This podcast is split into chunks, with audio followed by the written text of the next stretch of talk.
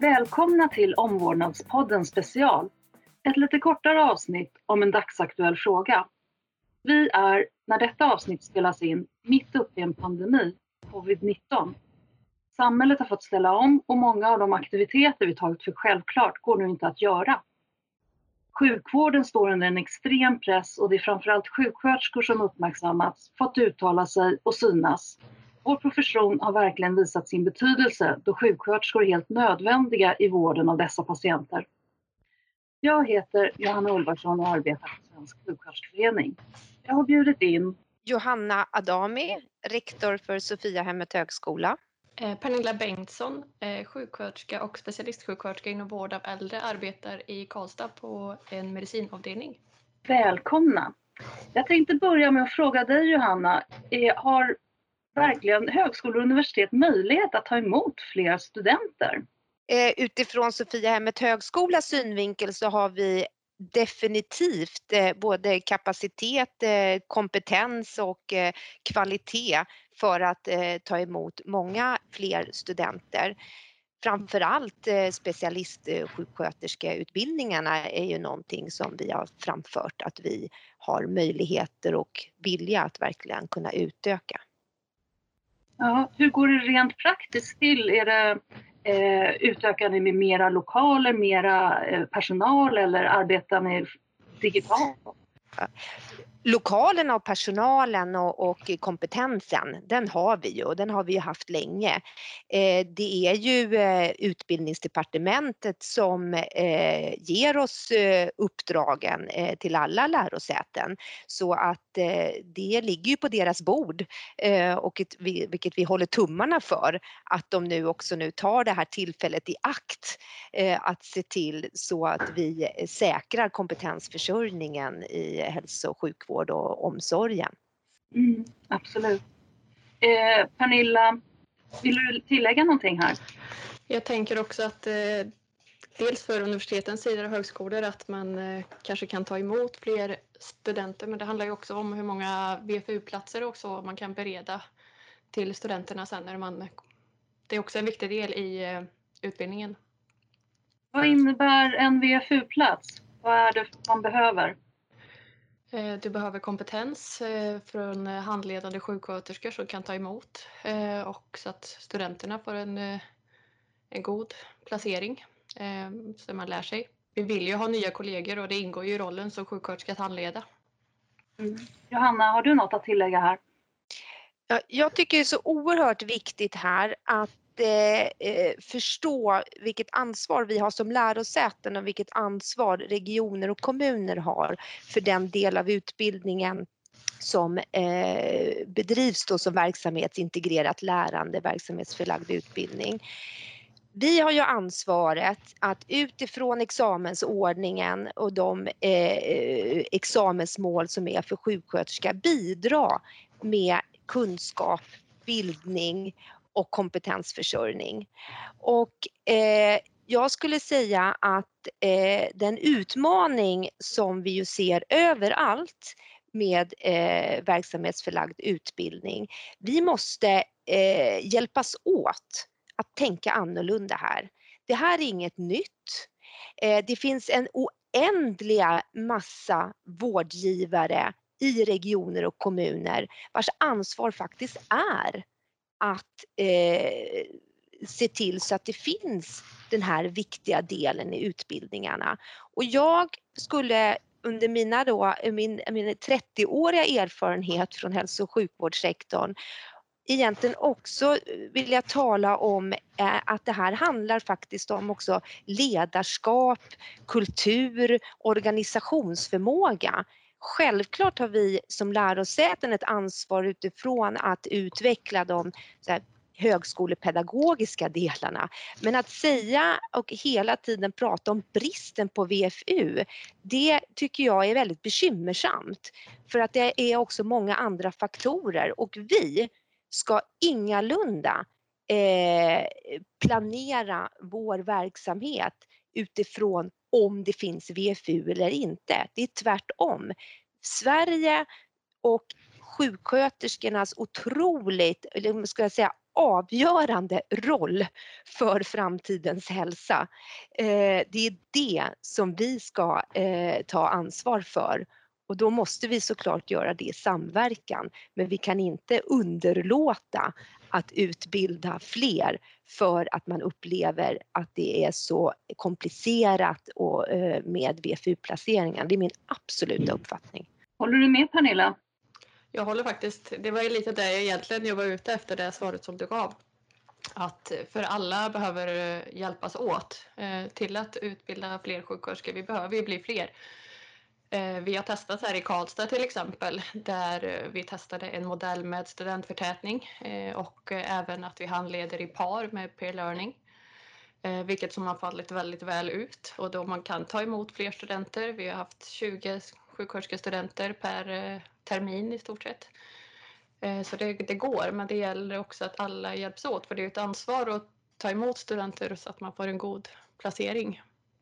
Ja, det där tycker jag låter jättespännande. Nu är ju eh, akademin inte känd för att vara särskilt agil eh, med undantag för några stycken uppstickare då, i synnerhet Sofiahemmet här på senare tid som har visat på fantastisk initiativförmåga med olika eh, innovativa projekt. Det är jättespännande. Och så, vad jag också tänker på är att när man arbetar inom sjukvården så arbetar man teambaserat, alltid. Det är extremt sällan som du är helt ensam, även om du träffar din patient själv, så, så är du ju inte ensam runt omkring den här vården. Så det hade ju varit naturligt att vi sedan länge arbetade på det här sättet som du Pernilla just beskrev.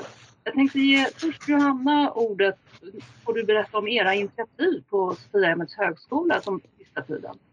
Eh, ja, den senaste eh, månaden har ju eh, präglats mycket av att vi eh, med, eh, väl, på väldigt kort varsel eh, startade en eh, snabbutbildning eh, för eh, permitterad personal, i första omgången kabinpersonal från SAS för att de direkt skulle kunna gå ut och bidra till att avlasta eh, den legitimerade hälso och sjukvårdspersonalen i den här eh, svåra situationen.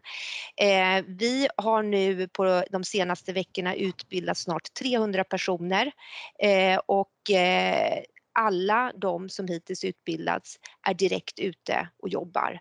De jobbar på ambulans, de jobbar på sjukhus, de eh, jobbar i omsorgsverksamheter, eh, på i öppenvårdsmottagningar. Så det är ju ett sätt att både kraftsamla och hjälpa till att ta ansvar, eh, att baserat på så att säga, den kompetens och erfarenhet vi har och det här kommer vi att fortsätta med. Eh, vi eh, fick igår besked av att, eh, från regeringen att de eh, också då vill ge medel för att vi ska kunna eh, ha den här utbildningen även i sommar. Så det är jag ju stolt över. Eh, det är ju många andra initiativ förstås också som pågår och det är inte en lösning för allt men det var ett sätt för oss att bidra. Men jag skulle också vilja kommentera det du nämnde Johanna eh, Ulvarsson om, om liksom agiliteten och kopplat till BFU. Jag skulle nog säga att, eh, som jag ser att jag delar, delar med mina lärosäteskollegor över landet, jag ser nog inte egentligen akademin återigen som utmaningen här utan tillbaks till det att man måste, oavsett om man är läkare, sjuksköterska, arbetsterapeut, psykolog, eh, vad det nu är i hälso och sjukvården, förstå att i det livslånga lärandet, i lärandet som man ska förmedla till studenter, det ingår i arbetsuppgifterna att vara del av både utbildning och forskning. Eh, och den Eh, kulturen den måste genomsyras när man anställer såväl chefer som medarbetare. Det är hälso och sjukvårdens absoluta ansvar och det kopplar ju återigen till eh, sjuksköterskeutbildningen som är en forskningsanknuten utbildning, att hela tiden ha med sig sina kunskaper för förändring, patientsäkerhet, utveckling och ledarskap. Så att eh, vi måste verkligen hjälpas åt med detta och det är, jag ser inte att det är lärosätena som är hindret här. Jag ser att det är en kultur, ledarskaps och organisationskultur, hälso och sjukvården faktiskt. Pernilla, du har ju fått pris som årets handledare på verksamhetsförlagd utbildning. Och stort grattis till det.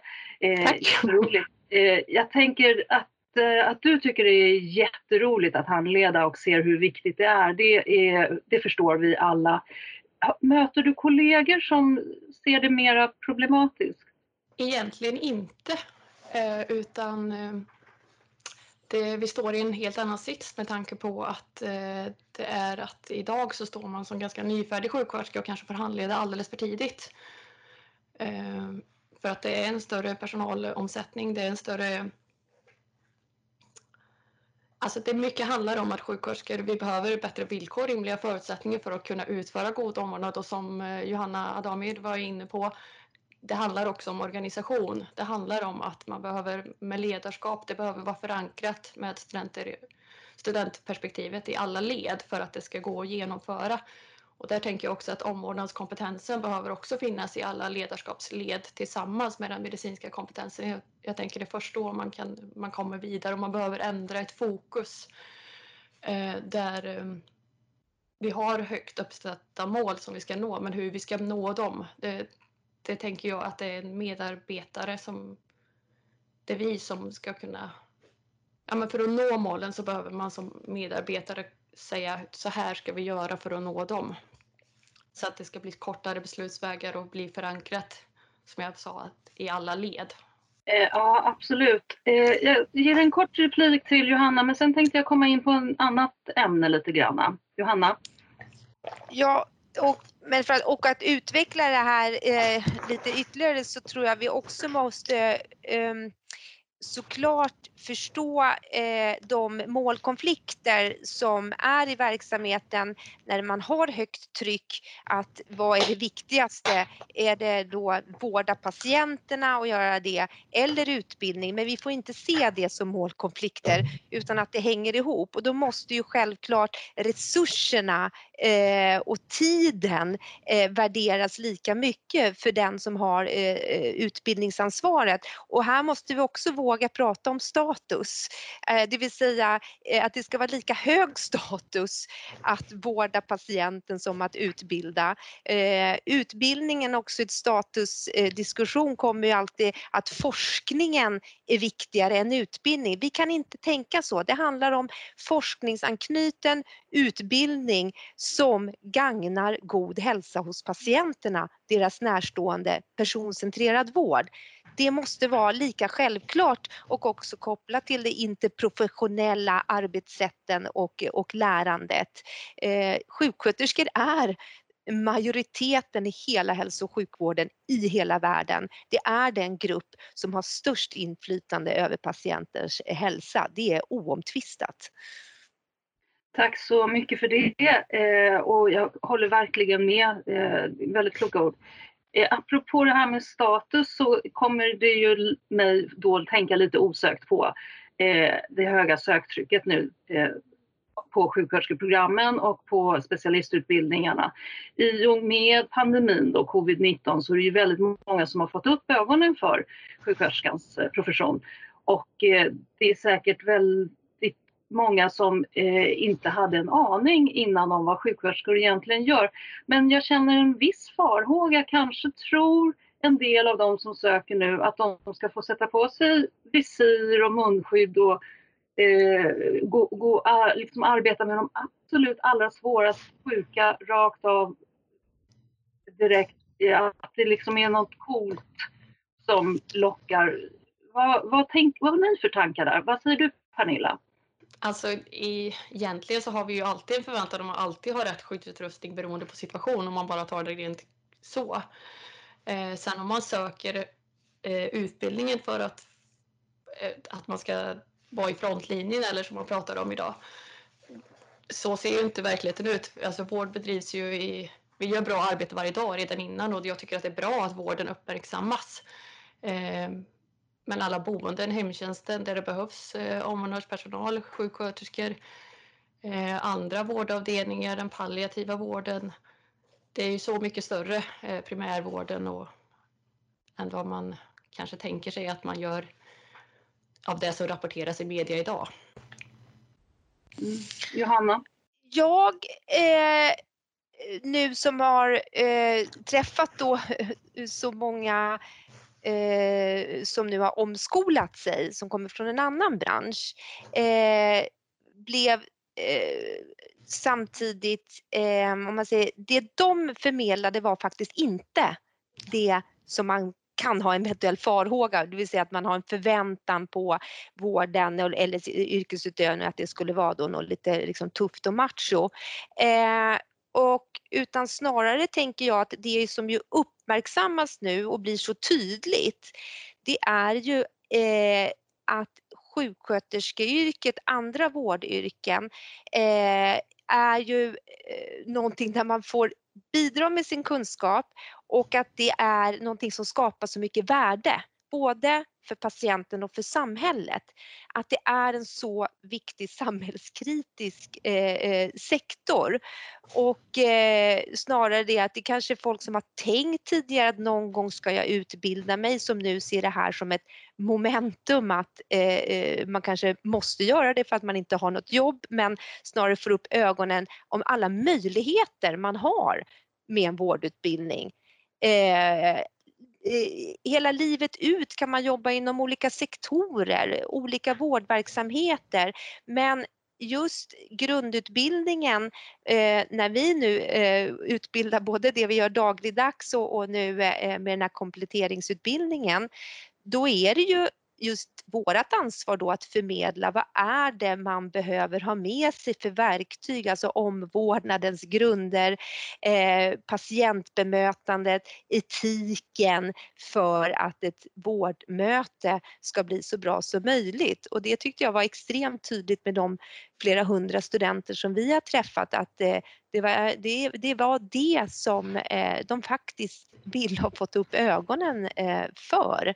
Och jag en till eh, viktig rapport som kom här tror jag förra året som SKL, som numera SKR, gjorde, det var ju att de gjorde en attitydsstudie hos unga och deras inställning till välfärdsjobben. Och eh, det är också väldigt tydligt att den unga generationen verkligen har ett väldigt stort intresse och drivkraft att jobba inom vården, inom skolan och så vidare. Så att vi får nog också hjälpas åt att kanske slå hål på en del myter för att intresset och viljan och drivkraften den finns. Eh, och att också unga vill utbilda sig. Eh, man vill också vidareutbilda sig och där, här kommer vi ju verkligen in på ytterligare ett behov som vi måste hjälpas åt att se till så att sjuksköterskor får mycket större eh, möjligheter att vidareutbilda sig, kompetensutveckla sig, att det avsätts resurser för det både från statliga eh, medel och, eh, regioner och, eh, kommuner. Det tycker jag är otroligt viktigt och som kanske också i ett sånt här läge blir också så tydligt av vikten av att ha hög kompetens för det är kopplat till kvalitet. Mm, absolut. Det är ju kärnan i omvårdnad och flera rapporter visar ju också att eh, när man har den höga kompetensen som sjuksköterskor besitter så minskar vårdskador och mm. allt. Pernilla, har du en sista replik här innan vi ska knyta ihop säcken? Jag tycker det du sammanfattar väldigt väl, Johanna Adami, att det handlar ju om att som sjuksköterska att vi, vi behöver bättre villkor, vi behöver rimliga förutsättningar för att utföra en god omvårdnad och det handlar om kompetenssteg, precis som du är inne på, att vi får möjlighet att vidareutbilda oss och eh, samtidigt för nyfärdiga sjuksköterskor som står med ett väldigt stort ansvar som man kanske inte alltid är beredd på, men att man, man får en god introduktion in i yrket för att kunna också möta studenter sen när det är dags.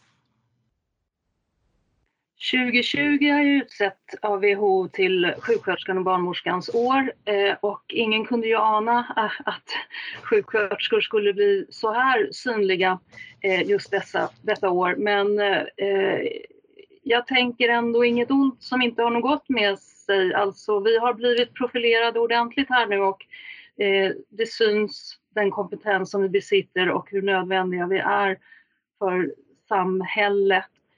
Eh, jag vill tacka er bägge två väldigt mycket för att ni kom hit och ställde upp på den här korta och med extremt kort varsel också eh, podden och eh, ger er varsitt slutord. Johanna Adami först.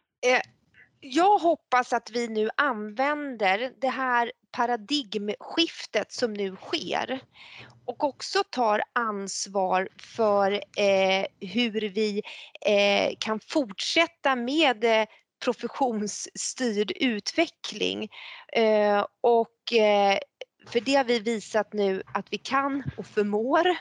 Eh, och så att vi inte halkar tillbaks i våra självklart dagliga så att säga, dilemman och diskussioner om allt som inte funkar. Vi kan nu ha faktiskt visa vad som funkar och kanske också ha fått slagit hål på en del myter och kultur som vi själva har skapat om exakt hur ska vi bedriva sjukvård, hur ska vi utbilda.